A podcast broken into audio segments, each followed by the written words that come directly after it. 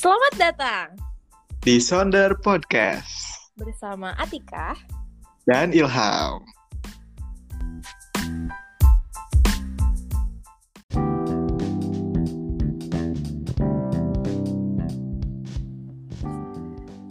Halo guys, selamat datang di episode 6, tapi sebenarnya adalah episode pertama kita di season 2 ini. Yeay, menarik nih. Harusnya kita ya. Iya ya, semangat ya. Membuka season, open season harus semangat detik. Iya, harus semangat. Ngomong-ngomong hari ini kita mau bahas apa detik? Nah, yang akan kita bahas hari ini, hopefully ini banyak relate dengan para teman-teman ya, apalagi ini ya. Para kita pekerja-pekerja ini, tapi salaryman ini, yaitu kita akan bahas tentang toxic productivity and how we can avoid atau bisa menghandle hal tersebut. Kayaknya like, baru-baru ini memang lagi tren banget kan istilah si toxic productivity ini ya. Ya, apalagi pas pandemi ini kayak dia makin mencuat lagi karena relate sama pandemi kan ya. Dan saat apa ya? Dan saat ini ya banyak banget konten-konten yang banyak banget kayak di Twitter kita baca ini itu tuh toxic productivity, ada juga kayak toxic positivity gitu ya. Betul.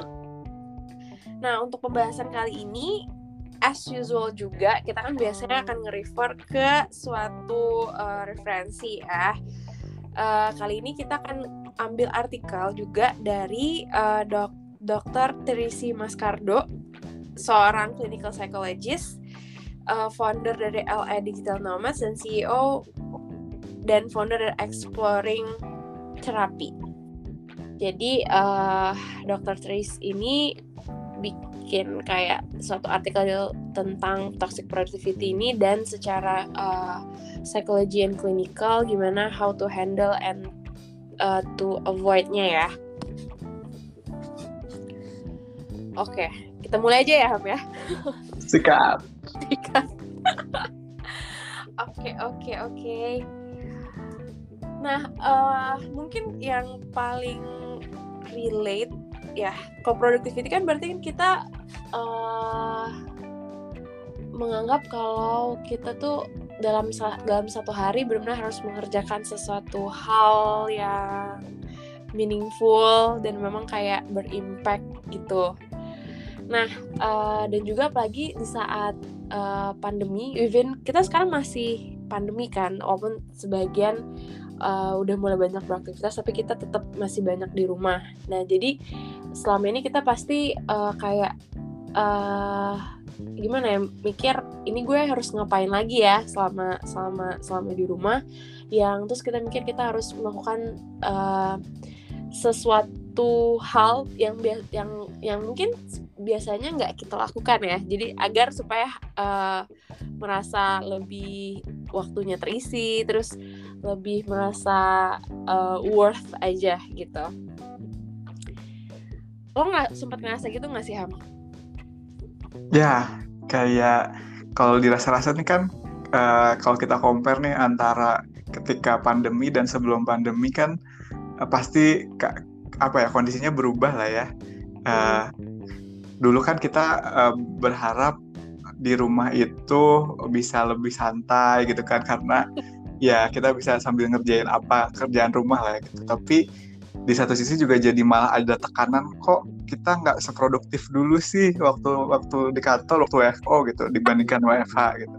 Nah itu tuh salah satu yang men-trigger si toxic productivity ini nggak sih, Tik? Iya betul, apalagi kita jadinya ini kan dulu juga sempet tren banget banyak orang bikin konten kayak gimana dia menghabiskan waktu karantinanya, kayak bener-bener melakukan banyak hal gitu nggak sih? Ada yang benar-benar bikin sesuatu dari misalnya daur ulang bla bla gitu apa yang selama ini tuh nggak kepikiran untuk dilakukan. Jadi ya kayak kita juga merasa wah ini orang-orang pada produktif banget kok, gue kayak tiduran aja nih kayaknya. Nah itu bisa salah satu dari awal ya kita merasa bahwa kita mengcompare ourselves to others. Apakah kita bisa menyamakan produktivitas kita dengan orang lain. Nah itu kalau misalnya secara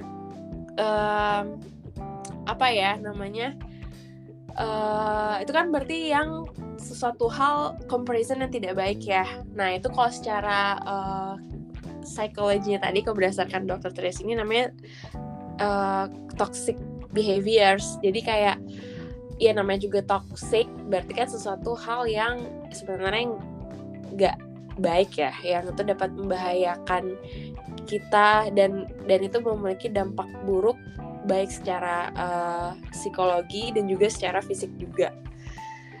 Sebenarnya sebelum pandemi pun dan itu udah banyak juga sih di lingkungan kita ya, kayak contohnya kita di pertemanan atau misalnya di keluarga selalu kayak bilang wah lihat tuh kita tuh melabeli seseorang dengan seberapa bagus orang tersebut, kayak misalnya dia adalah best students atau orang itu memang pekerja keras, memang kayak dari pagi tuh dia kerja dari pagi sampai pagi kayak waduh keren banget gitu kan. Jadi kita kayak mengglorify suatu hal yang yang dari emang mengerjakan kayak bekerja dari pagi sampai malam, itu selama ini kita menganggapnya bahwa itu adalah hal satu yang keren gitu. Padahal sebenarnya kalau misalnya orang yang melakukan itu emang bisa melewatinya dengan baik, yaitu dengan dia tidak merasa terganggu mental health-nya, kemudian secara physical health-nya juga dia merasa oke-oke aja dan dia masih bisa punya waktu untuk kayak hal yang lain, itu sebenarnya oke banget. Tapi yang paling penting adalah kita nggak bisa untuk expect bahwa kita tingkat produktivitas kita akan bisa sama gitu dengan orang-orang tersebut. Jadi kita punya batas tersendiri sehingga nggak membahayakan kita gitu. Jadi gitu sih sedikit tentang penjelasan toxic behavior ya. Dan sebenarnya nggak selalu juga itu ketrigger dari ngelihat orang lain, tapi bisa jadi dia kayak malah tertrigger sama diri sendirinya aja, kayak dia comparing their self to before pandemic gitu kan. Kayak ya gitu kan yang udah kita cerita tadi di awal, kayak nih kenapa sih pandemi kok malah jadi nggak produktif, terus jadi akhirnya men-trigger dia sendiri buat setiap saat harus mengerjakan sesuatu gitu. Nah tadi kalau ini nih ada quotes dari si Dr. Trish ini tentang productivity di kala pandemi. Dia bilang, if we aren't being generative in our homes and business at a breakneck pace right now, it doesn't mean we are failures. It means we are human. Jadi kayak ya kalau kita merasa emang kurang produktif selama pandemi itu bukan sebuah kegagalan dari kita, tapi ya karena kita human, karena kita manusia, kita punya keterbatasan dengan kondisi yang unexpected ini ya. Betul, setuju banget. Karena emang ya itu kita berbeda bukan berarti kita fail gitu ya kan. Karena memang punya kapasitas yang berbeda-beda.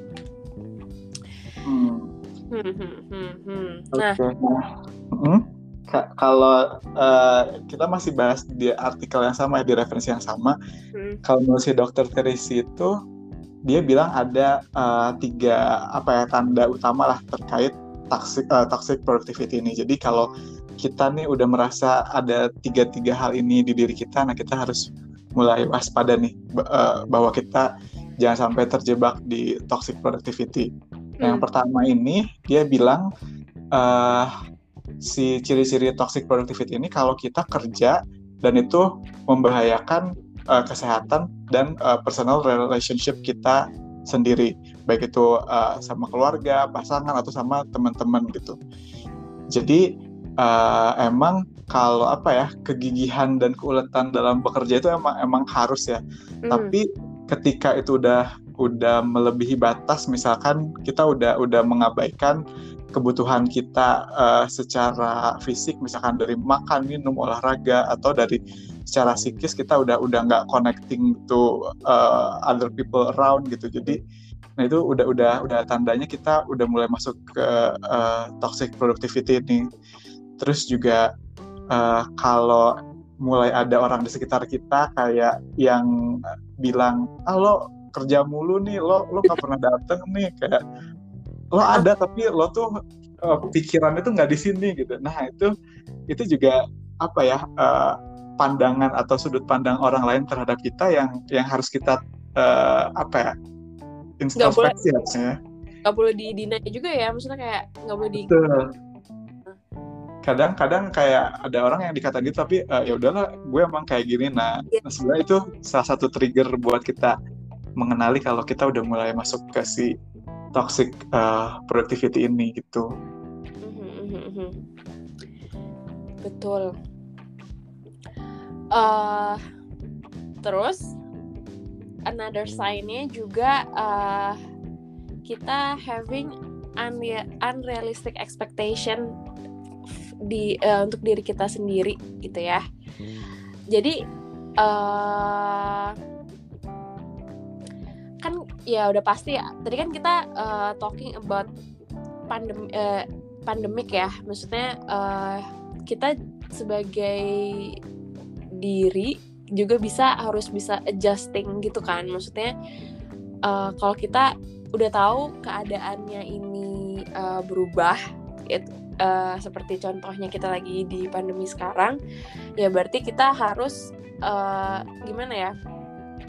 Kok masih ya we cannot expect that kita as productive as before juga kan.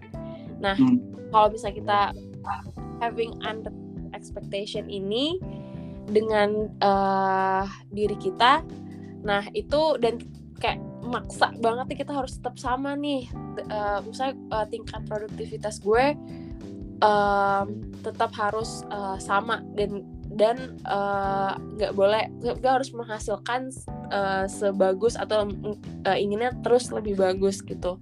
Nah dan itu membuat kita push yourself too hard gitu kan. Nah itu juga salah satu signs ya dari you are in the middle of toxic productivity gitu. Jadi udah mulai kalau kita men-set unrealistic expectation of yourself, of your job dan lain-lain gitu. Iya. Kadang orang punya goals tapi kayak kok nggak kecapai-capai ya. Itu kayak salah satu action itu bukan harus kita lebih kencang lagi, lebih keras lagi, tapi coba kita berdamai dengan situasi terus kayak lebih adjustable aja gitu ya untuk ngeset si goals dan expectation ini. Sebenarnya goals yang tercapai itu juga sebagai sign sih kan, berarti that's meaning that you have unrealistic, berarti kan kayak ada something on your goals nggak sih sebenarnya? Bener banget. Ya kadang kita nggak ngelihat dari sisi itu ya, kayak ya udah kalau ini kenapa nggak kejar ya kita push ourselves harder gitu, padahal sebenarnya nggak harus selalu begitu, kita harus bisa ngelihat dari sisi lainnya. Betul, jangan push.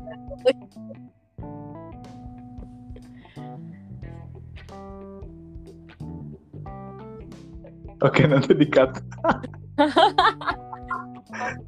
Next time. Oke, nah yang terakhir menurut si Dr. Tracy ini ciri-cirinya adalah kita punya kesulitan buat istirahat gitu. Nah,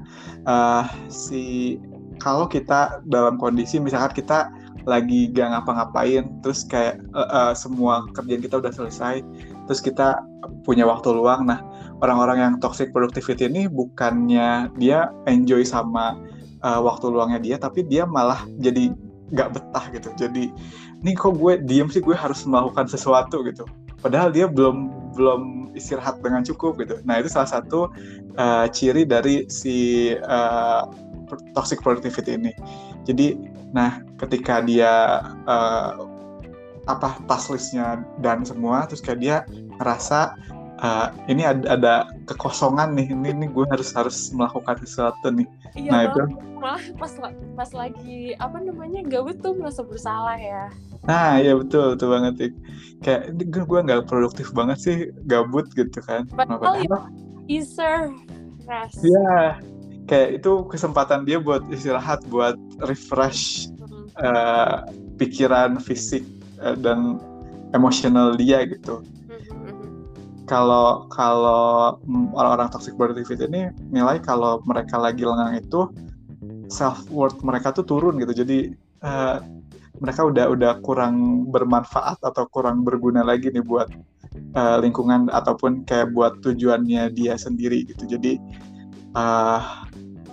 jangan terdistraksi buat comparing yourself to others lagi, karena ya itu tadi semua orang beda, dan lebih baik kalau kita emang punya waktu luang ya dimanfaatkan buat istirahat, karena itu penting juga buat nge-refresh mind supaya lebih produktif di waktu berikutnya ketika kita mulai aktivitas lagi. Betul sekali.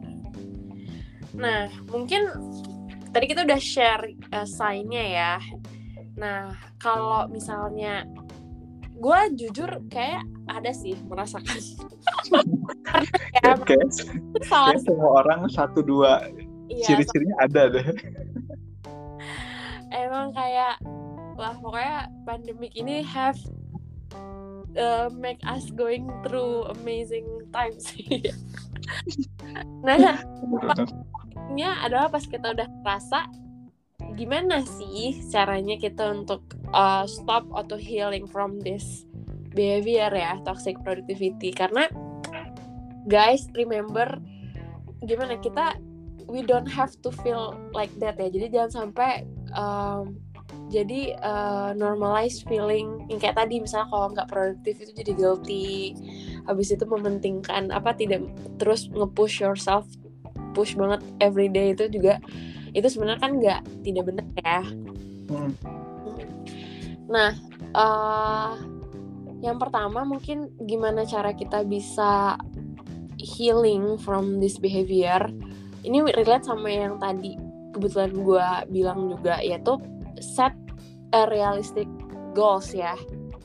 Karena dan please do adjusting gitu terhadap goals kita. Karena kita emang harus dalam setting goals kan juga harus paham bahwa keadaan itu berpengaruh banget terhadap how we achieve the goal. Jadi kayak ya bener sih kayak lo bilang tadi juga, Ham, berarti kan kayak the art of accept ya, kita lebih banyak untuk menerima nih bahwa keadaan tuh emang kayak gini kan. Betul. Emang kalau selama pandemi ini emang benar-benar mengajarkan untuk lebih oke, gue menerima. Lebih realistis ya. Berdamai dan realistis dengan keadaan ini, jadi nggak terlalu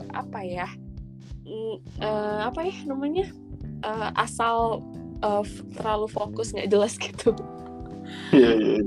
Jadi set realistic goals and adjust as needed ya, karena kita tahu kalau misalnya saat ini dari awal pandemi maupun hingga saat sekarang pasti banyak banget perubahan atau adjusting yang terjadi dalam kehidupan kita, baik itu dalam professional life dan personal life kita di rumah dan juga dengan keluarga. Jadi memang ada some things yang harus di reduce atau di adjusting lagi dari goals kita, karena memang perubahan yang terjadi dikarenakan keadaan ini membutuhkan suatu perhatian khusus atau extra demands yang selama ini kita mungkin nggak terakomodasi saat kita men-set goals tersebut. Nah, dengan setting goals kita lebih realistik, itu akan men-set hopefully akan membantu adjust stress level kita menjadi lebih rendah kan. Nah, ternyata dengan stress level yang lebih rendah dan lebih achievable and realistic goals ini malah nanti akan membantu kita lebih produktif karena kita jadi lebih punya waktu untuk berpikir kan. Jadi jangan sampai kita tuh kayak doing something terus sampai don't have time to reflect and berpikir gimana how to do it better gitu. Yeah. Dan ini sih yang paling penting. Kalau misalnya kebetulan misal dari kita atau dari teman-teman yang dengar juga ini ya sudah ada di posisi yang managing a team, berarti bisa juga mengextend vibe ini atau spirit ini ke timnya bahwa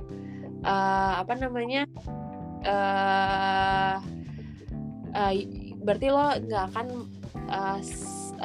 akan merevise expectation lo ke anggota tim juga sehingga bisa lebih lower stressful-nya dan bisa lebih produktif hopefully. Ya, benar. Balik lagi ke adjusting expectation ya di kondisi yang ada artikel.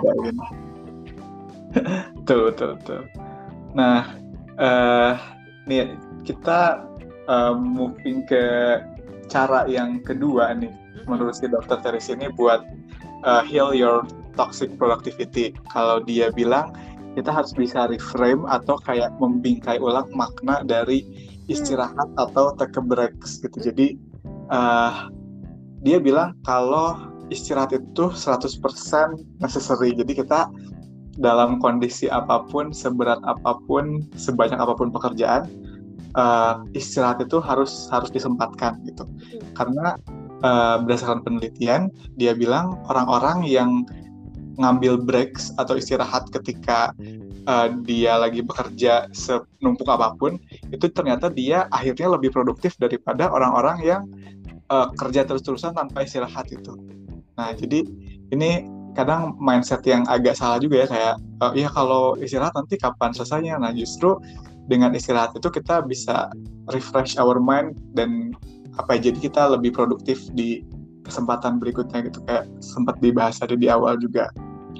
Nah, terus kita juga harus nyari nih gimana sih metode biar kita tuh bisa mencapai goals kita lebih efektif gitu.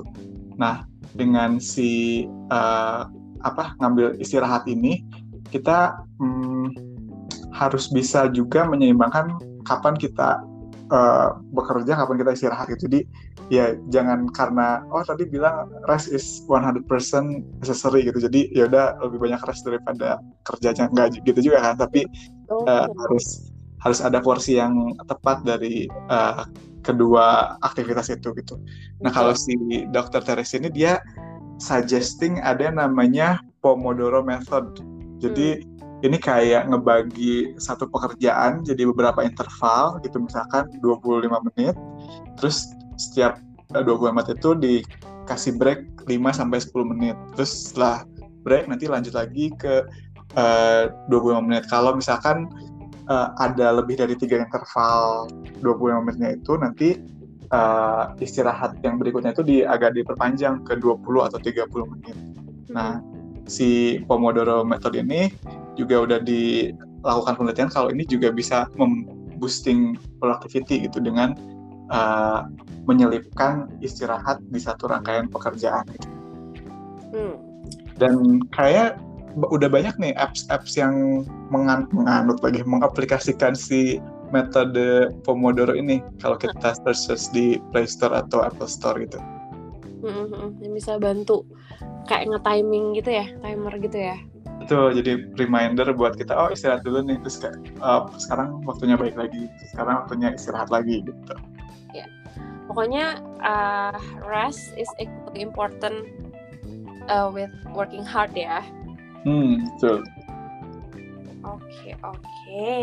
Setuju banget ya, tolong dicatat tuh ya teman-teman. Jangan kerja, tipes ya. Bahkan kalau udah sakit, yang repot diri kita aja sih sebenarnya.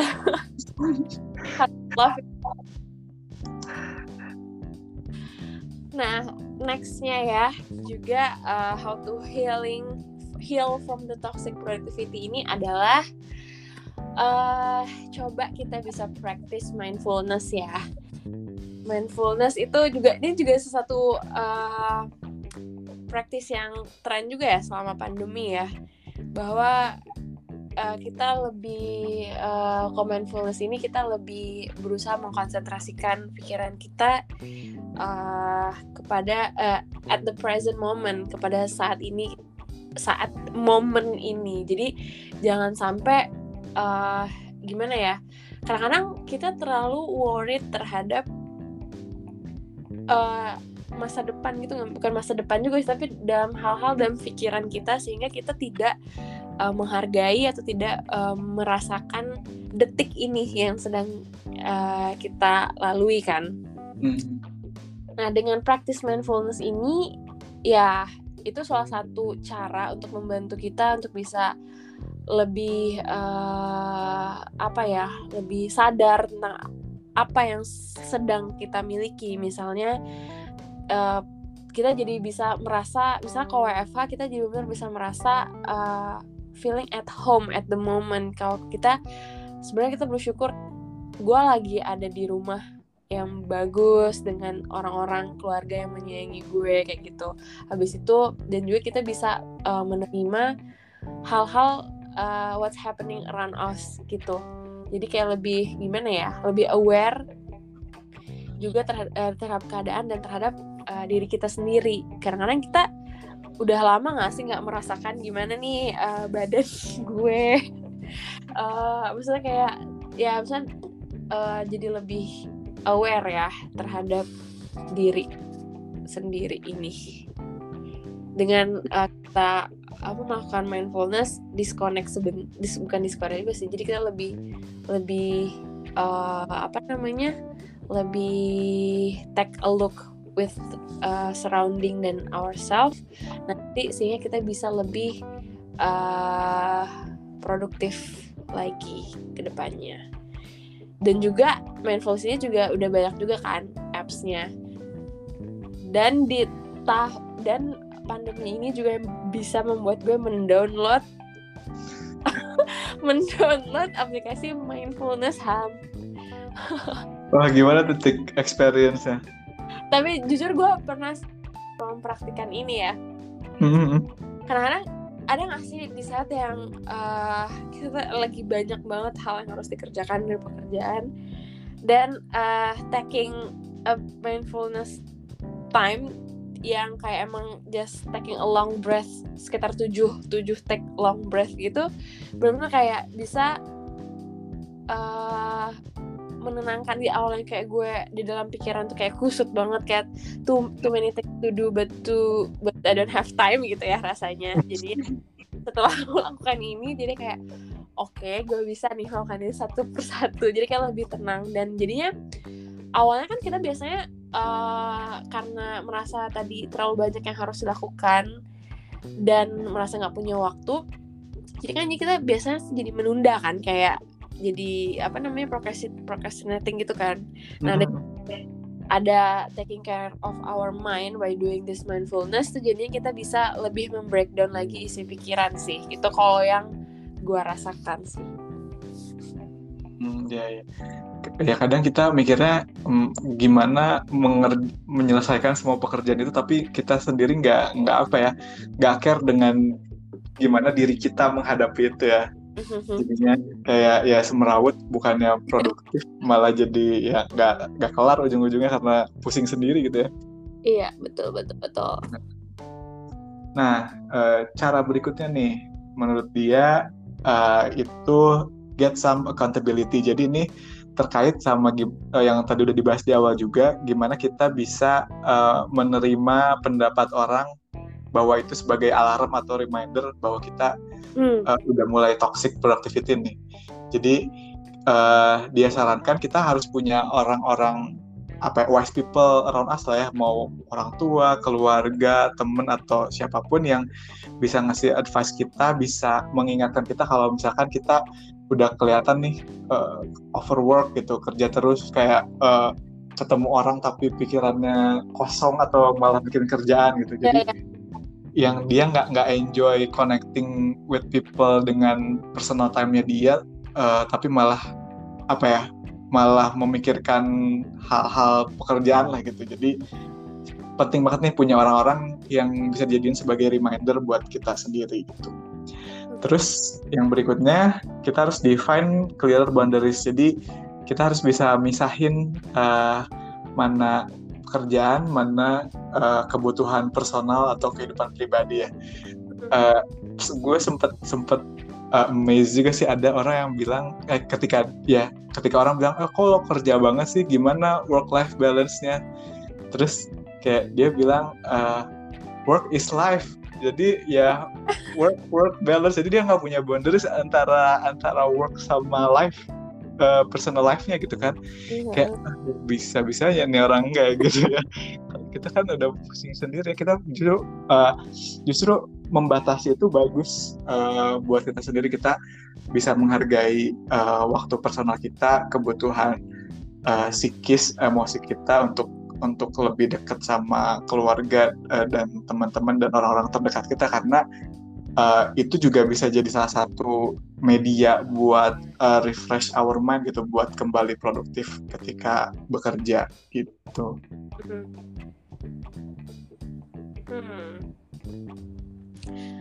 Oke.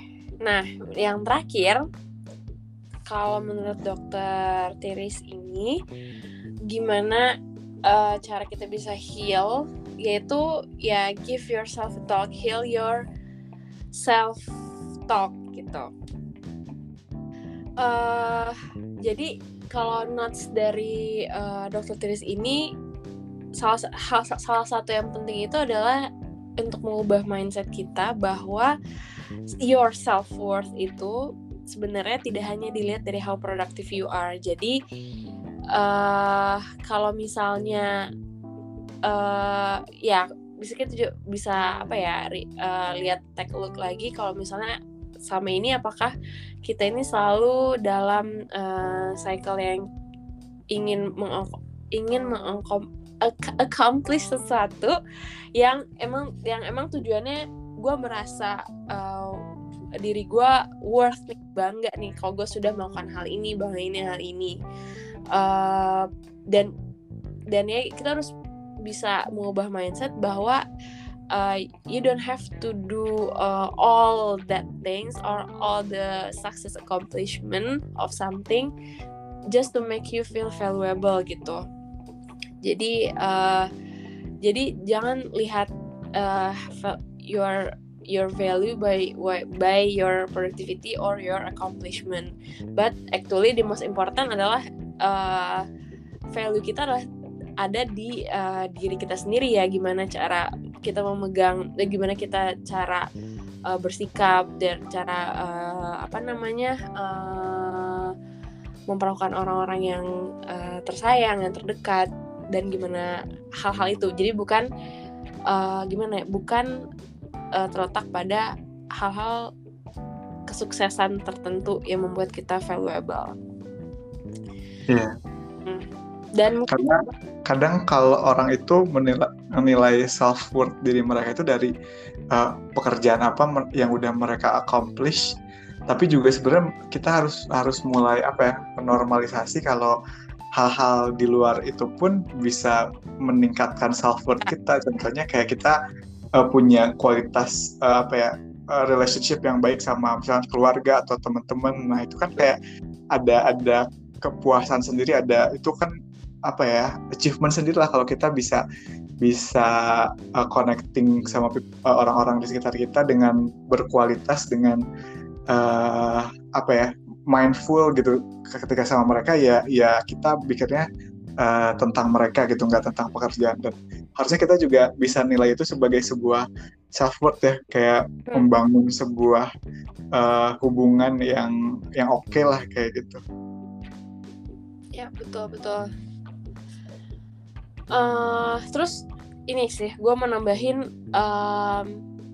mungkin salah satu caranya yang di-share soal Dr. Trish ini, gimana cara mengubah mindset tadi yaitu kita asking ourselves untuk apakah kita akan men-set ekspektasi ini kepada seseorang yang benar-benar kita care gitu, yang kita sayangi. Jadi kalau misalnya this bar of expectation ini bisa kita expect kepada seseorang itu, jika jawabannya enggak, berarti itu adalah bukan good expectation atau unrealistic expectation tadi. Jadi ya kita bisa mungkin startingnya bisa mulai dari sana gitu. To give yourself a talk. Ini lumayan relate dan sebenarnya cara-caranya nggak begitu ribet atau sulit ya, sebenarnya butuh komitmen aja sih dari kitanya sendiri supaya kita nggak terus-terusan terkungkung di dalam toxic productivity ini, meskipun ya baru sign-sign kecil yang mungkin kita rasain, tapi kita harus bisa ini ya, harus bisa menghindari secepat mungkin gitu. Jadi kesimpulannya apa nih kalau terkait kalau gue lihat ya yang habis kita bahas, terutama relation antara si toxic productivity dan pandemic ini gitu. Jadi ya kalau kita gak bisa produktif dulu, it's totally normal. Hey guys, gitu ya. Yeah, kayak it's not our failures, it's totally normal because we are human gitu.